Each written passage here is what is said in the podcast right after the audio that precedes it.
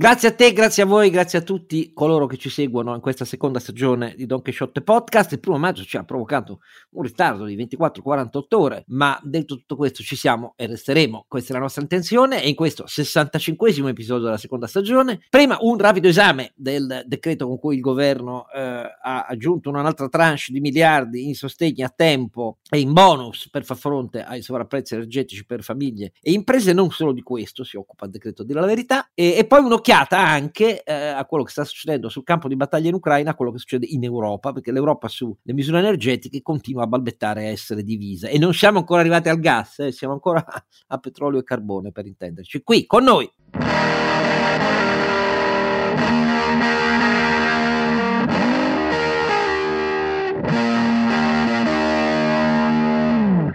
La voce di Don Chisciotte è sempre quella di Oscar Giannino. Io devo rispondere a due ascoltatori molto cortesi. Il primo ha detto: pianta di dire che sei un disadattato. È vero, il disadattato ha una propria vita comunque sociale. Io non sono neanche quello, e così liquidiamo la faccenda. E un altro ascoltatore invece protesta fieramente perché io parlo troppo durante la trasmissione. I due ospiti sono sacrificati. Quindi in questa trasmissione io parlerò molto meno. Detto tutto questo, um, gli altri due compari sono molto meglio di me e lo dico sempre non per Celia, ma perché è una di quelle amare verità che mi accompagnano nella vita. Sono sempre gli altri migliori, ma c'è un piccolo vantaggio per me, perché io imparo sempre da loro. E quindi il primo è ovviamente il nostro finto Ilare, perché sembra Ilare nel tono, allegrissimo, poi è una persona di una serietà a volte tristissima, come spesso capita agli imprenditori, cioè il nostro Sancio.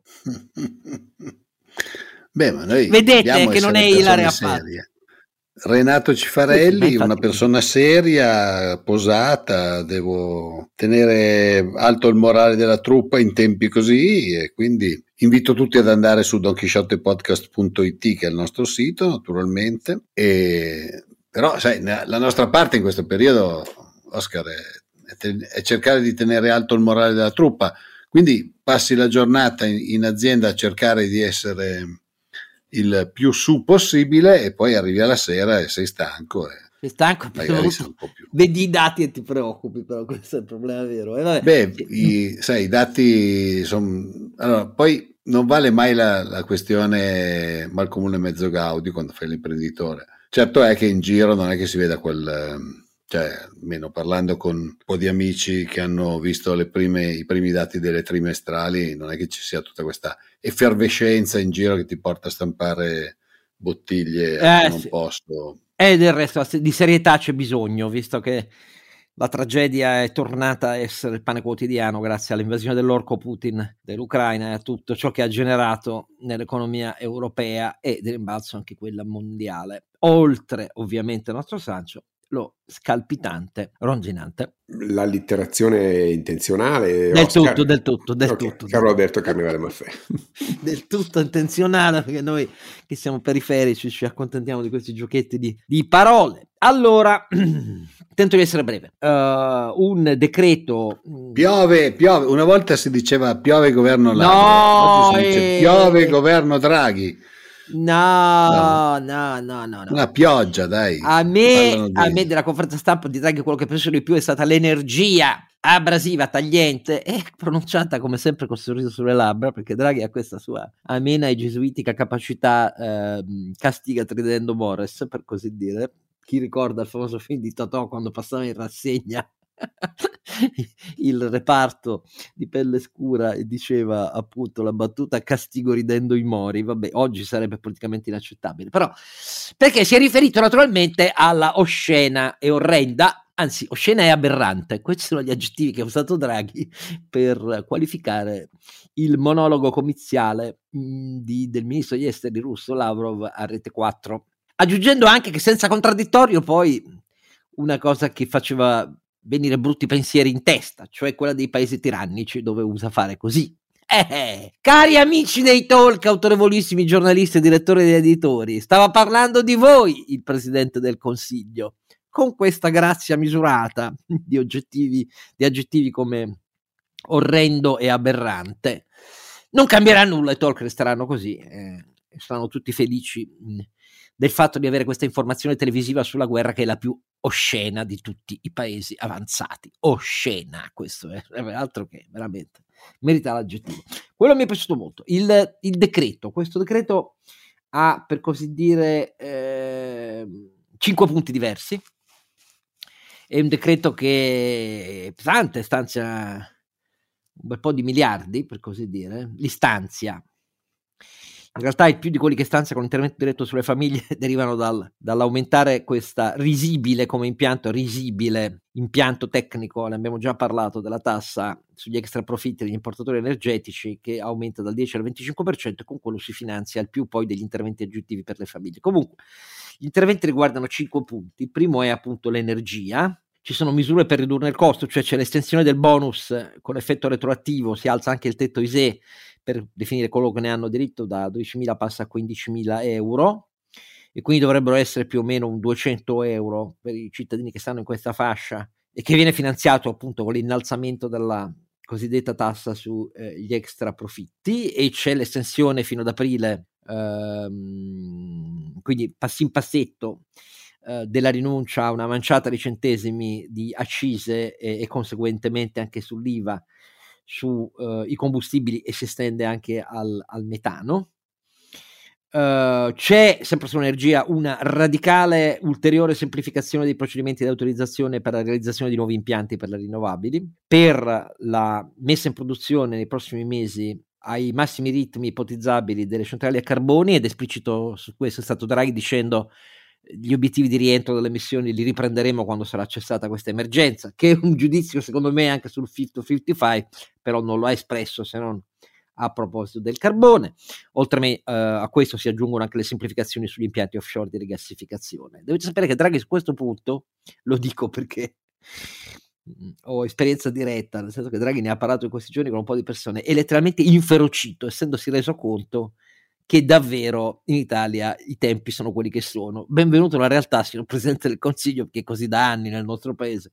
Però che si sia inferocito e quindi di volta in volta metta figure commissariali su questo è sempre positivo, secondo me. Vedremo quali saranno gli effetti, eh, perché la resistenza locale poi prima di smontarla. Quindi questo è quello che riguarda mh, l'energia e c'è anche eh, una, un passaggio che dà i poteri di commissariamento per rifiuti Uh, al commissario per il giubileo di Roma, che sarà il sindaco Gualtieri. Sapete che a Roma c'è il giubileo 2025, poi c'è la candidatura Expo 2030, il giubileo straordinario 2033 per il bimillenario della passione della risurrezione di Cristo. E quindi a Roma avrà il termovalorizzatore, il termovalorizzatore che manca da anni e anni, i 5 Stelle non lo vogliono. E la regione con Zingaretti che c'ha 5 Stelle dentro non lo vuole, la regione Lazio, però Gualtieri potrà decidere e la Regione Lazio avrà 15 giorni per dire sì, ma decide il commissario. Un grande passo in avanti. Questi 5 Stelle non l'hanno votato, hanno fatto dichiarazioni dicendo in aula faremo battaglia, però c'è anche questo. Come vedete sull'energia non c'è il tetto nazionale del gas come Portogallo e Spagna, quindi la richiesta alle imprese su questo, tanto non est, il MEF tiene duro sulla linea Eni-Enel, che pagheranno di più perché sulla base delle operazioni IVA, boh, non ho capito come bene si stimerà eh, il cosiddetto extra profitto, eh, però resta l'idea di incassare soldi per darli, non resta l'idea di non farli uscire dalle tasche di italiane imprese con un tetto nazionale che, come abbiamo spiegato mille volte, non è sul prezzo di regista, ma sulla base della ricognizione dei prezzi reali vigenti nei contratti di importazione. Questo è il primo blocco, per così dire, delle, delle misure. Per le imprese, poi c'è un secondo blocco, anche qui non c'è l'intervento strutturale, addirittura per 16 miliardi, come lo chiedeva Confindustria, indicandone sia le coperture sia il fatto che andava concentrato sui lavoratori fino a 35 mila euro e l'effetto sarebbe stato di 1200 euro, più di 1200 euro in più che rimanevano nelle tasche dei lavoratori, questo non c'è, il MEF si oppone perché significherebbe la rinuncia strutturale delle entrate, malgrado il sovraggettito di 38 miliardi stimato nel DEF tra entrate tributarie e contributive, e malgrado il sovraggettito che comunque lo Stato sta incassando anche per questi prezzi dell'energia. Ma il MEF dice no e quindi per le imprese ci sono misure comunque apprezzabili, secondo me, perché uh, c'è un primo fondo di 200 milioni per le imprese molto esposte con fatturato a doppia cifra dell'export russo. Sapete che l'export russo, dopo le, impo- le sanzioni per l'invasione della Crimea, italiano si ridusse da più del 4% sul totale dell'export italiano all'1,5%, però ci sono alcuni settori, scarpe, tessile, eh, abbigliamento, eh, in cui ci sono delle imprese esposte con doppia cifra percentuale del proprio fatturato sull'export. Ecco, per loro c'è questo primo fondo che per il momento è di 200 milioni di contributi a fondo perduto, eh, naturalmente dovranno documentarlo e, e così via. Poi c'è un aumento del credito d'imposta per la formazione con Industria 4.0 che era stato ridotto in legge di bilancio, quindi grazie a cielo il governo inizia a fare una marcia indietro rispetto alla riduzione di Industria 4.0. C'è un aumento molto significativo per il credito d'imposta per le imprese energivore, quelle che attualmente già hanno iniziato a fermare le produzioni e questo è tutto quello che le riguarda, ma sicuramente per loro è una piccola ma comunque apprezzabile eh, boccata ehm, d'aria fresca e ci sono misure perché di fronte al problema dell'aumento dei prezzi, soprattutto energetici e delle commodities, che portavano molte imprese a non partecipare più alle gare per il PNRR, adesso le stazioni appaltanti da questo decreto sono chiamate a riconoscere questo sovrapprezzo fino alla misura del 90%, che è significativo, a dire la verità. Ecco, queste sono le misure per le imprese. Poi si va alla terza cosa, cioè il lavoro e politiche sociali e servizi ai cittadini. Qui c'è il bonus praticamente che vi ho detto, di cui vi ho parlato della parte come veniva finanziato, cioè con l'aumento della tassa sugli extra eh, profitti.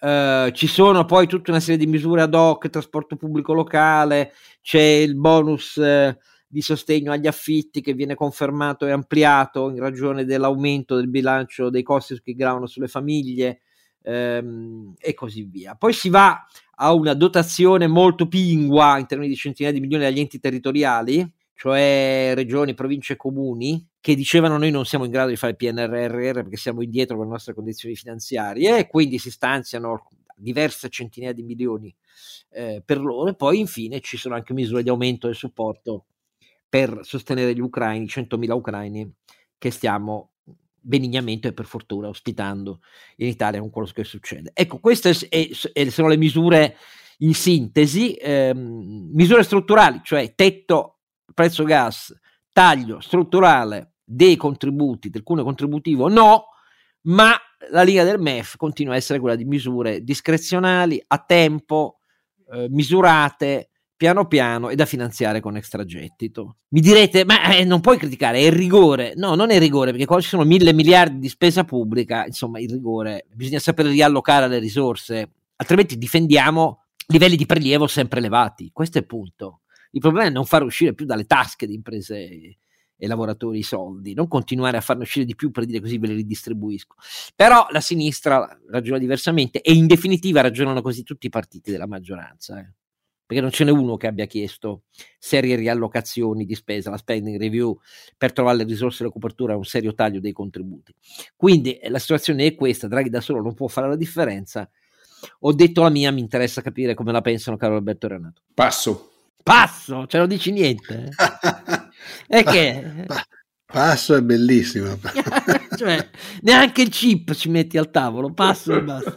no, no, se, sentiamo Renato che è impattato direttamente, poi io ti dico la mia, dai, dai. Ma eh, allora mi sembra che si vada sulla, sulla solita strada, cioè la strada è quella dell'extra profitto, che non, ne abbiamo già parlato ampiamente, l'ha già detto Oscar, non si capisce bene da dove come viene calcolato e da dove viene calcolato invece di andare a, a, a vedere i contratti. Ecco. Secondo me... No, perché il sovrapprofitto è, è, è, costituito in un termine tecnico, a prescindere dal costo reale pagato. A me sembra veramente una cosa pazzesca. Però sì, sì no, ma è una... Zitto, cioè, zitto. Allora, io come come hai detto più volte tu, sarei stato molto molto più favorevole a un discorso di andiamo a vedere i contratti, cioè andiamo a vedere chi sta comprando con dei contratti magari eh, calmierati e sta scaricando a valle un prezzo più alto che è vero il costo di riacquisto, tutto quello che vogliamo, però insomma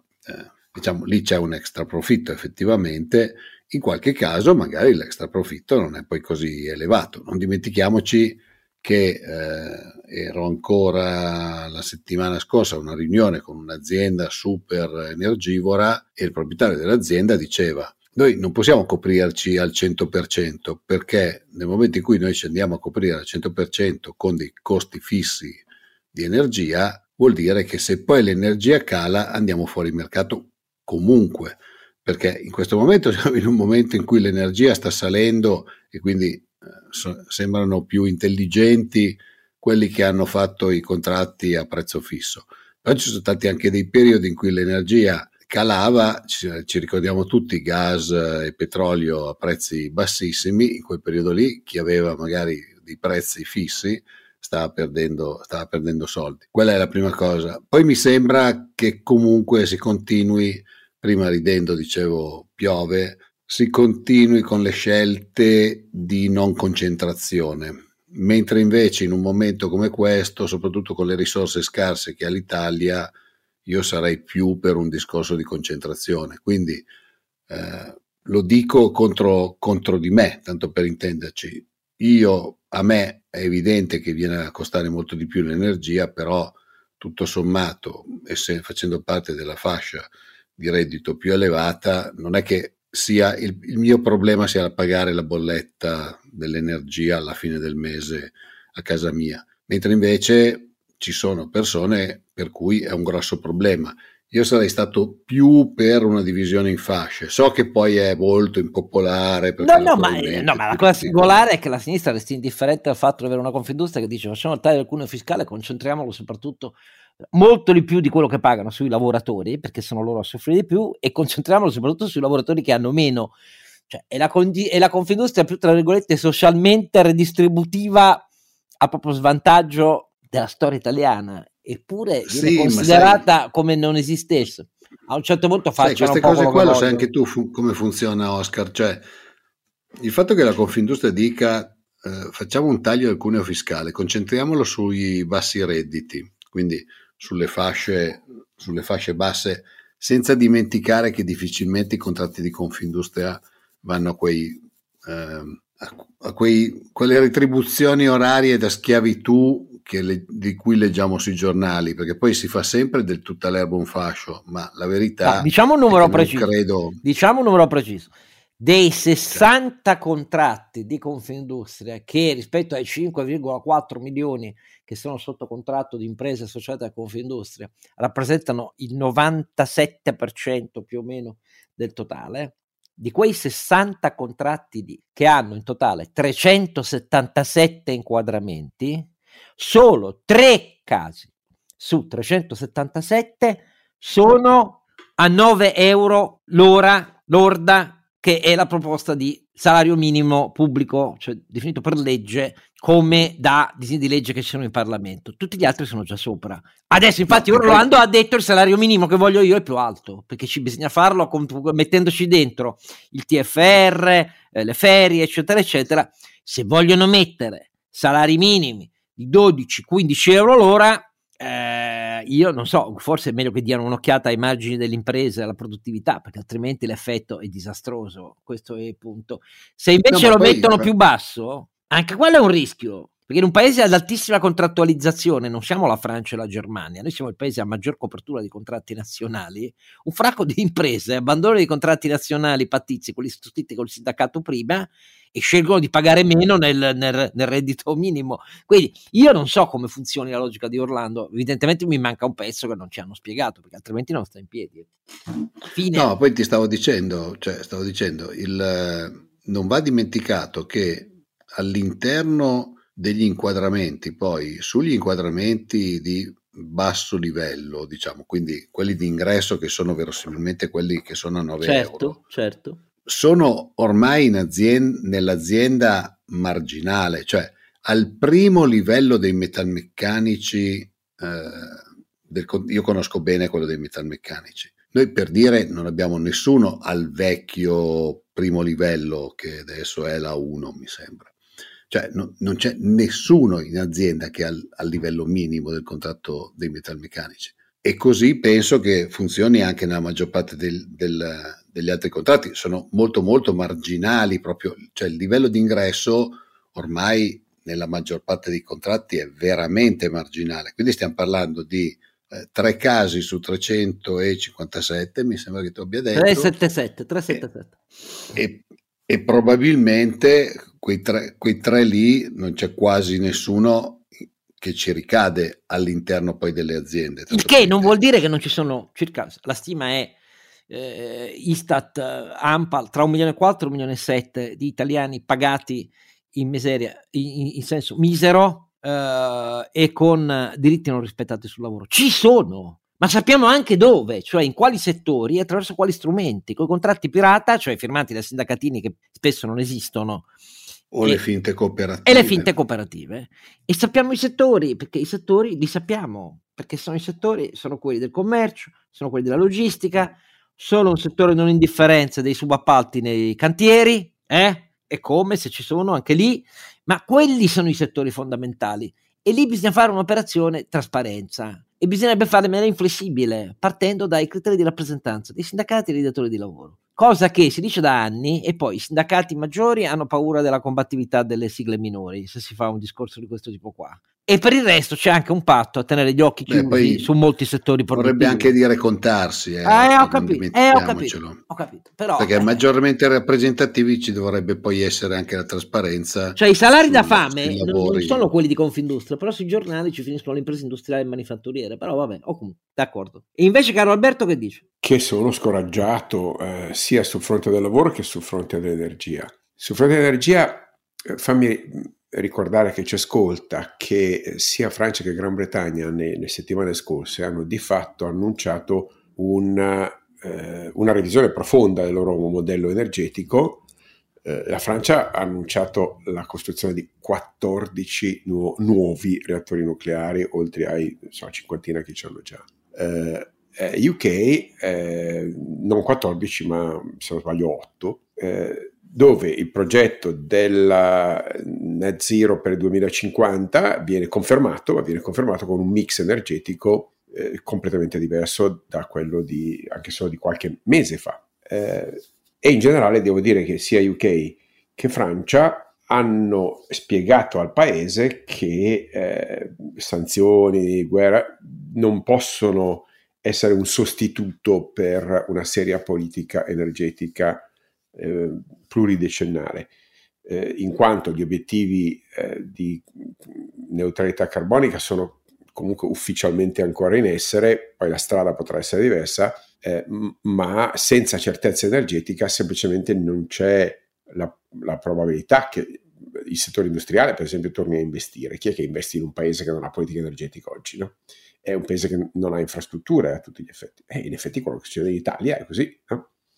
Um, noi, dopo due mesi dalla, eh, dalla crisi ucraina e eh, con il peggior eh, piano energetico d'Europa, il peggiore in assoluto sia in termini di mix, di dipendenza, sia in termini di complessità per la sua implementazione. Sto parlando della parte del piano energetico che riguarda eh, le rinnovabili, che sono ancora eh, legate a processi di approvazione burocratica, caro Oscar, che, molto, che, noi sappiamo, che i nostri ascoltatori sanno, evidentemente il Presidente del Consiglio non era informato, sai che avrà altro da fare. Um, ecco, que- questa situazione per me è estremamente preoccupante, a fronte del fatto che invece potremmo e dovremmo, caro Oscar, per affrontare la stagnazione, che, che, come chiamarla, che ci aspetta, dovremmo offrire su un piatto d'argento ai capitali privati un'opportunità di investimento sulla copertura di un fabbisogno ineludibile che è l'energia, ma non soltanto in termini di diversificazione delle fonti, quanto proprio in termini di presidio di, tut- di tutta la, la, filiera e la catena del valore, diciamo, sia delle rinnovabili che dell'idrogeno e, dal mio punto di vista, anche del nucleare, perché serviranno ingentissimi capitali da investire in Italia. Um, I capitali ci sarebbero anche, i tassi sono ancora bassissimi, è vero che saliranno, ma insomma, certamente con questi prezzi dell'energia, Oscar, non, non, c'è, una, una, non c'è, un dubbio sul fatto che possano essere remunerativi. No? E in ogni caso questo dubbio va risolto in termini di politica eh, e di normativa. Quindi oggi dovremmo e potremmo far ripartire un ciclo di investimenti, non lo stiamo facendo, stiamo intervenendo al contrario con manovre di tipo tattico, con sussidi, con interventi sui prezzi che sono, come sai, diciamo, regressivi in termini di politica economica e con tamponi a destra e a manca. Io lo trovo non colpevole, scellerato, scellerato. È investire in un presidio del ciclo energetico differenziato è forse in questo momento l'unica area non contestabile di eh, redditività nel, nel, nel, medio-lungo termine. Quindi sarebbe perfetta per fondi pensione, fondi internazionali, risparmi privati. No? Io eh, avrei fatto un, veramente una, un, dire, un fondo defiscalizzato dedicato a una specie di peer dell'energia, no? dicendo metti i tuoi soldi su quella roba lì, investiamo sul fronte dell'energia, dieci anni defiscalizzati e, eh, e, sottratti a qualsiasi tassazione eh, successoria. Una roba di quel genere qui. Eh sì, ma e, quelli sono misure strutturali pluriennali eh, e allora, per affrontare perché, gap. Esatto. E allora, eh, Oscar, invece cosa andiamo avanti? Qualche, un po' di accisa di meno di qua, un bonus di là, un voucher dall'altra parte, ma è imbarazzante, Oscar. Molto imbarazzante. Sì. Lo ricordiamo ai nostri, ai nostri ascoltatori. Altra cosa del lavoro. Siamo in una situazione paradossale per cui abbiamo la più bassa partecipazione al lavoro del, europea e la, il più alto mismatch, è uscito pochi giorni fa il report dell'AMPA di Union Camere su, eh, sulle figure professionali che mancano, fammele leggere che almeno la gente se ne ricorda. Cioè, delle prime 10 figure professionali, eh, di fatto eh, 8, 8 sono del settore manifatturiero industriale, elettrotecnici, ingegneri, manutentori, collaudatori, saldatori, programmatori, eh, specialisti di, di, norme ASME, eh, riparatori di automobili, giustamente che non se ne vendono di nuovo, bisogna riparare quelle vecchie. Ecco, eh, 8, di, 8 su 10, stiamo parlando di cifre nell'ordine del 70, 65-74%, 75% di eh, mismatch, cioè pazzesco, pazzesco. Quindi, oltre ad avere una eh, inflazione evidente sul tema delle materie prime e dell'energia, la nostra industria ha di fronte una, eh, uno shock lato offerta di lavoro, ehm, per offerta di lavoro intendo dire manodopera professionale disponibile in questo senso, ok? Uno shock per cui non solo manca la roba, ma mancano proprio le persone, mancano le persone e non stiamo ricreando lo stock necessario, anzi, come sai, esportiamo laureati. Ora, qui non stiamo parlando di super laureati, stiamo parlando in realtà di una formazione tra il professionale e lo specializzato, ma non stiamo parlando di dire, superior education. Eh? Sì, certamente l'ingegnere elettrotecnico e il tecnico sono ragionevolmente laureati, ma un saldatore, un, un riparatore, un, un, un, elettrotecnico sono dei diplomati con, con, con dei corsi di specializzazione. Quindi la richiesta non è di PhD a Stanford. E questo, se vuoi, è un altro problema, caro Oscar, che non c'è una domanda di super specializzazione in questo paese. Ma passi, andiamo pure alla tattica.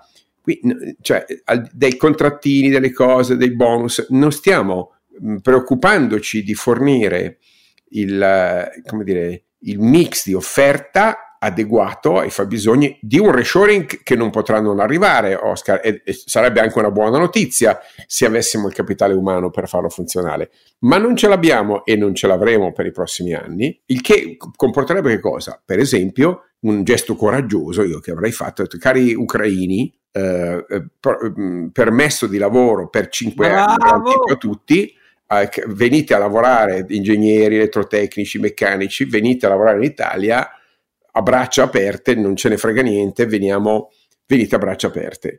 Ma che non è carità pelosa, è intelligente politica di immigrazione professionale. Esplodeva eh. la destra, figurati. Eh. Sì, ho, ho Poi rubi il lavoro agli italiani. Rubi il lavoro. Non, no, non, non ci sono le figure formate. Le figure sono numeri, Oscar, cioè sono dati AMPA, non è che sono dati che eh, stiamo inventando. Ma io ti descrivo l'Italia. No? Eh, no, però ecco, questi, la mia grande delusione del, del Consiglio di, eh, dei Ministri di oggi è questa. Dopodiché penso al fatto che abbiamo un terzo dei parlamentari italiani che vota contro il, il termovalorizzatore di Roma, allora io penso che tra dire, un'analisi oggettiva della politica energetica di questo paese e poi la prassi politica di questa banda di scellerati scappati di casa che, che, per impuntature ideologiche manco prende atto di aver detto cazzate per vent'anni, bene, io devo dire, Oscar, mi viene veramente voglia di emigrare.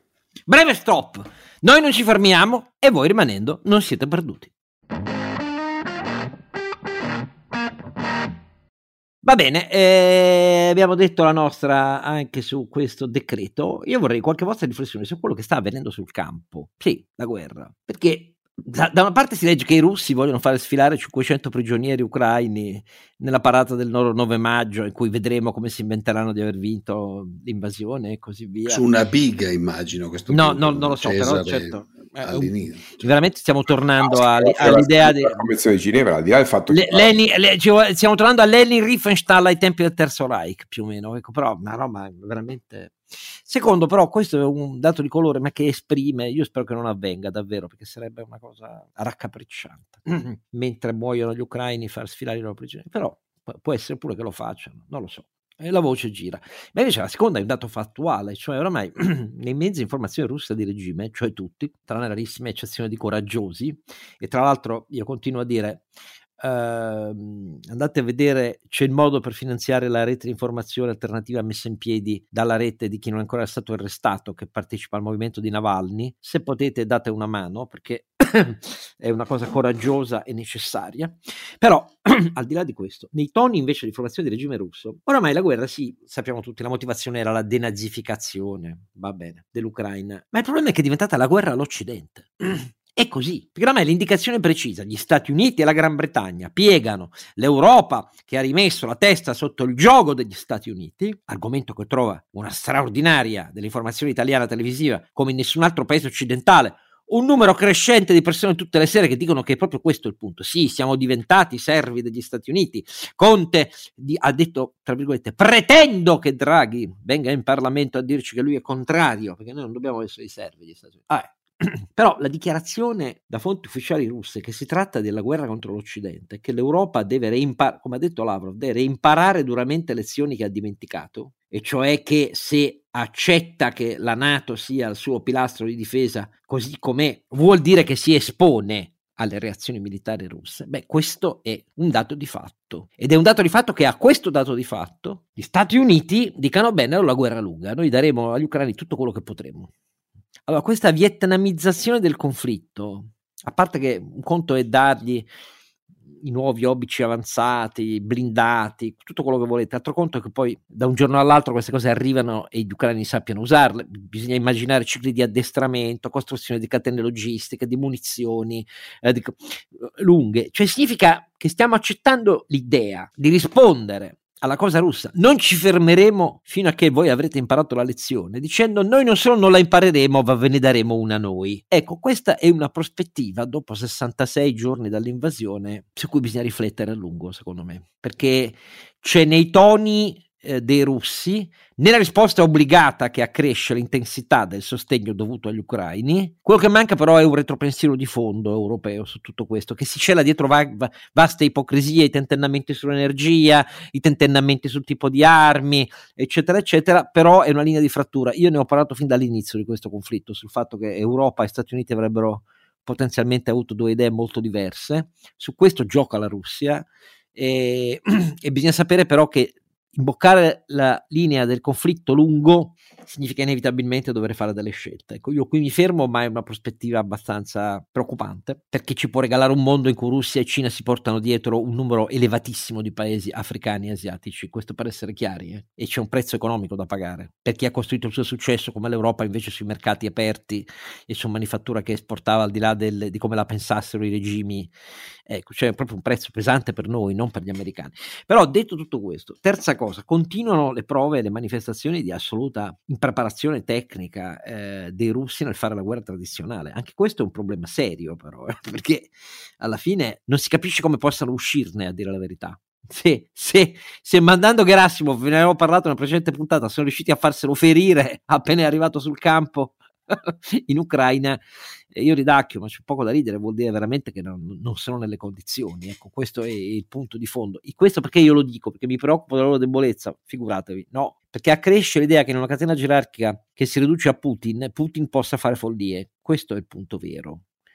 Se le sue forze tradizionali hanno oramai rivelato la loro arretratezza, incapacità, effetto di lunghi decenni di corruzione interna e così via. E se c'è una vasta ritrosia dei coscritti a continuare a morire per una roba per chissà quanto tempo, rispetto a un'operazione che gli era stata presentata come vi stenderanno tappeti rossi e le ragazze con i fiori in mano vi abbracceranno perché state liberando l'Ucraina, e beh, tutto questo accentua il rischio che Putin possa fare follie. Questo è, bisogna saperlo. Eh, è chiaro che la politica di questo non, non ama dibattere apertamente ma io voglio sentire il vostro parere su un altro punto, perché noi siamo de- i più deboli di tutti i paesi della Nato su questo. Noi come Italia. Va bene la follia delle, degli spettacoli televisivi, ma non ci nascondiamo dietro un dito. La maggioranza degli italiani quasi è dell'idea che bisogna smetterla. Ecco, questo è, ricordiamocelo bene, Conte non viene dal nulla. Ecco, questo è... Mezzo PD è preoccupato del fatto di perdere voti a sinistra da Conte e dice a Letta sei troppo atlantico. Tu e Draghi siete un problema, dovete essere più andreottiani. Certo non lo dicono esplicitamente perché significherebbe dare ragione esplicitamente a Conte, però di fatto è così. Salvini lasciamo perdere. Meno male che la Meloni almeno invece ha fatto la scelta NATO Europa, sia pure nella sua conferenza programmatica dicendo che questo non significa essere servi, è ovvio, d'accordo, però Berlusconi, insomma, parliamoci chiaro, anche lui. Ecco, quindi la situazione politica dell'opinione pubblica italiana è questa, cari due compari. Come la pensi, caro Alberto Renato? Beh, io ti dico che mi sembra di vedere un film eh, che si riavvolge dal 1940 al 36 al 17 eh, una Blitzkrieg che non ha funzionato, una Guernica su Mariupol eh, crudele, non so se hai visto le immagini dei bambini che escono che... dalla ceria, una, una mia, non sono riuscito a vedere quel filmato, Oscar, ti confesso, no? era veramente, veramente straziante. Eh, e stiamo arrivando al, alla frontiera dell'Isonzo del, del 2017, del 1917, chiedo scusa, eh, o alla somma, ecco, cioè, stiamo arrivando alle trincee, in una, veramente in un'inversione del ciclo evolutivo del, della, delle tecniche militari. Sì, Oscar, e direi che questo è il punto di equilibrio basso verso il quale ci si indirizza. È evidente che nessuna delle due parti può vincere una guerra che non ha gli strumenti per vincere, cioè vincere le guerre, come sai, è, è un insieme di tecniche, risorse economiche, risorse umane e di, di motivazione. Direi che mh, il bilancio complessivo è che nessuno può vincere. Quindi eh, se nessuno vuole perdere, questa cosa dura mesi. Eh, scusa, l'opinione degli italiani in materia mi sembra tra l'irrilevante e il ridicolo, quindi che cosa eh, pensino? Cioè, boh. Ricorda che Draghi finisce tra pochi mesi. Eh, ma poi sono quelli che votano. Eh, sì, ricorda che Draghi finisce fanno? tra votano, pochi mesi. Votano gli ucraini che, non, che si arrendono. Mi sembra, cioè... Finisce prima Draghi della guerra, tu dici? Sì, sì, sì. Non lo so, questo non sono in grado di dirtelo. Sono, diciamo, leggendo le analisi geopolitiche, ti devo dire che eh, è una guerra che sta, si sta incancrenendo in una guerra di posizione. Um, perché non, per, ma brutalmente è una questione di tattica, è una questione di, di, struttura, cioè non ci sono le, le, le, risorse da entrambe le parti per, per una mossa decisiva. Eh, per cui alla fine cosa succederà? Succederà che se, se, gli Stati Uniti e la Nato riterranno che la Russia sia abbast- sufficientemente indebolita mh, per non avere più velleità imperiali, e, e, questo è un po' il punto di pareggio, caro Oscar, non è un punto militare sul terreno, ma è un punto di equilibrio generale delle risorse russe. Io francamente quello che dicono è pura propaganda, vado a vedere i dati economici, peraltro che la, la loro banca centrale che è guidata da una persona, devo dire, mi auguro che diventi lei il nuovo presidente russo, sinceramente, no? nel senso che un po' è la Draghi del, mutatis mutandis sia chiaro eh, e si parva licet eh, sarebbe veramente un, un, gran bel colpo avere eh, l'Elvira Nabiulina al, al Cremlino eh, che ci dicono che questo è una, un paese che ha avviato una recessione gravissima, una emorragia di risorse, di capitali, di, eh, di credibilità internazionale, di scambi preoccupante, cioè io so, rimango preoccupato per, per, la società russa. Um, e, e, francamente di, di, vedere, di rivedere un, un 1917 quando stiamo tornando indietro al 17 ricordo di successo in Russia nel 17 capisci? ricordo di cosa è successo ed è stato il crollo di un impero e quando gli imperi crollano poi i disastri possono succedere disastri ancora più grandi eh, quindi da, dal punto di vista del, di quello che stai dicendo sì gli Stati Uniti hanno l'interesse a indebolire la Russia, non, non, tanto ad allungare definitivamente la guerra. Penso che nell'incontro di Ramstead questo sia stato il, il, il principio chiaro, cioè diamo una quantità di armi e di istruzioni agli ucraini sufficienti per um, inchiodare i russi alla loro avanzata, ma non, non sufficienti per avere una dominance o, o, o, tentare un contrattacco, perché un contrattacco è politicamente imbarazzante per tutti, compreso per l'Occidente, sicuramente per l'Europa, se questi sconfinano in, eh, in, Russia, già vedi che i bombardamenti o gli attacchi nei depositi di carburante appena di là del, del, del confine fanno stortare il naso a qualcuno dei puristi dicendo sparate ma mi raccomando con il filtro, ok? Um, che è una roba militarmente che non ha alcun senso ovviamente, ma questa è po' purtroppo la politica, non devo insegnarlo io a te. Io penso che l'Europa semplicemente um, cercherà di barcamenarsi perché paga economicamente, lo sta già pagando, il, il prezzo delle esternalità negative della guerra che non sono soltanto energia, sono incertezza, sono uh, ovviamente fatte di uh, mancato export, di eh, di problematiche finanziarie e con un rischio strutturale di cui abbiamo parlato poco, ma mi, mi prometti che ne parliamo, e cioè che il sistema economico-finanziario mondiale è bloccato per via delle sanzioni, mossa necessaria, ma ovviamente poi si apre il vaso di Pandora. Qual è il vaso di Pandora?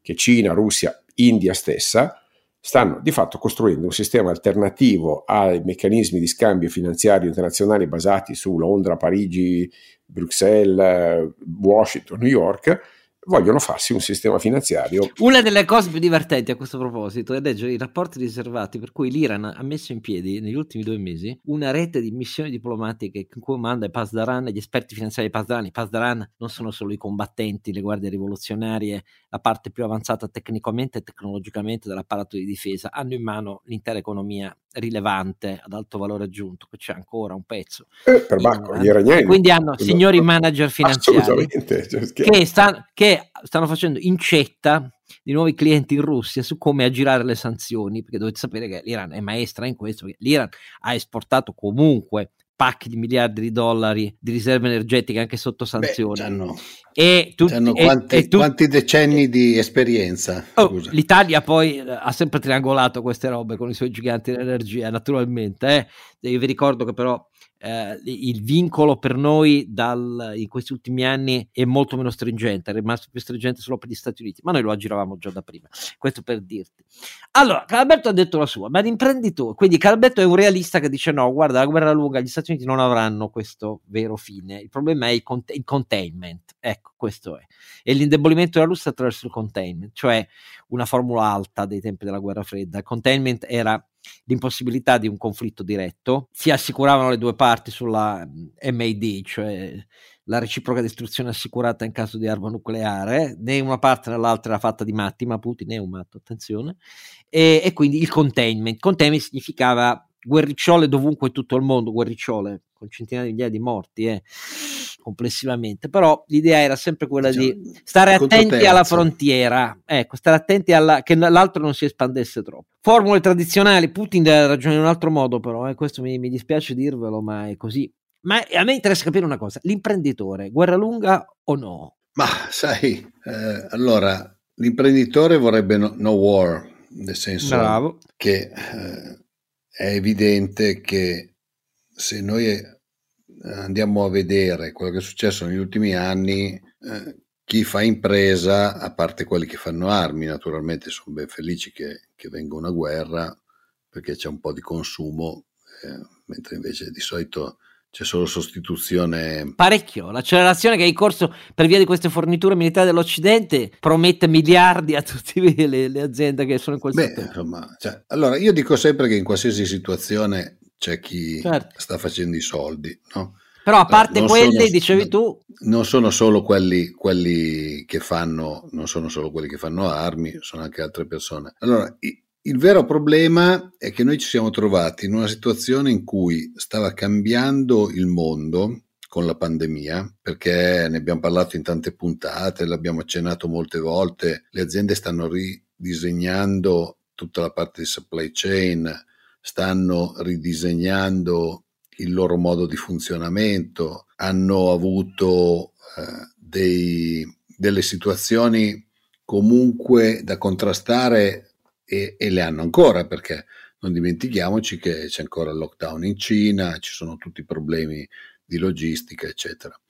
Se noi a questo andiamo a eh, inserire, ho già letto alcuni rapporti, almeno gli estratti di alcuni rapporti che parlano di globalizzazione e nuove situazioni. Allora, se noi a tutto questo andiamo a inserire un ritorno anche blando della uh, geostrategia da guerra fredda e quindi del fatto che ad esempio tutte le terre rare tu le devi cercare di avere in paesi amici e non in paesi nemici. Non dimentichiamoci che c'è sempre la spada di Damocle, che secondo me è quella peggiore di Taiwan, che noi ci portiamo dietro e eh, secondo me io rimango convinto che la Cina sia lì che guarda cosa fanno ah beh, eh, gli altri eh. paesi sull'Ucraina per cercare di capire cosa succederà il giorno in cui attaccherà Taiwan, che è solo un quando, non è un se, naturalmente, lo sappiamo tutti. No? Allora, eh, diventa, diventa, molto complicato. Diventa molto complicato perché eh, se tu stavi già ridisegnando la struttura di, di tutti i flussi di merce, cercando di ottimizzare eh, la disponibilità, quindi avendo più sourcing in più parti del mondo, spostando alcune produzioni più vicine, eccetera, eccetera. Se noi andiamo a fare un discorso di materie prime che devi avere disponibili in paesi amici, esplode la, esplode la difficoltà e diventerà un problema enorme per i prossimi due anni, oltre naturalmente a tutto ciò che porta, che porta la guerra, non dimentichiamoci, non dimentichiamoci che noi in Europa abbiamo la guerra alle porte, perché ce l'abbiamo praticamente in Europa, ed è evidente che con la guerra alle porte eh,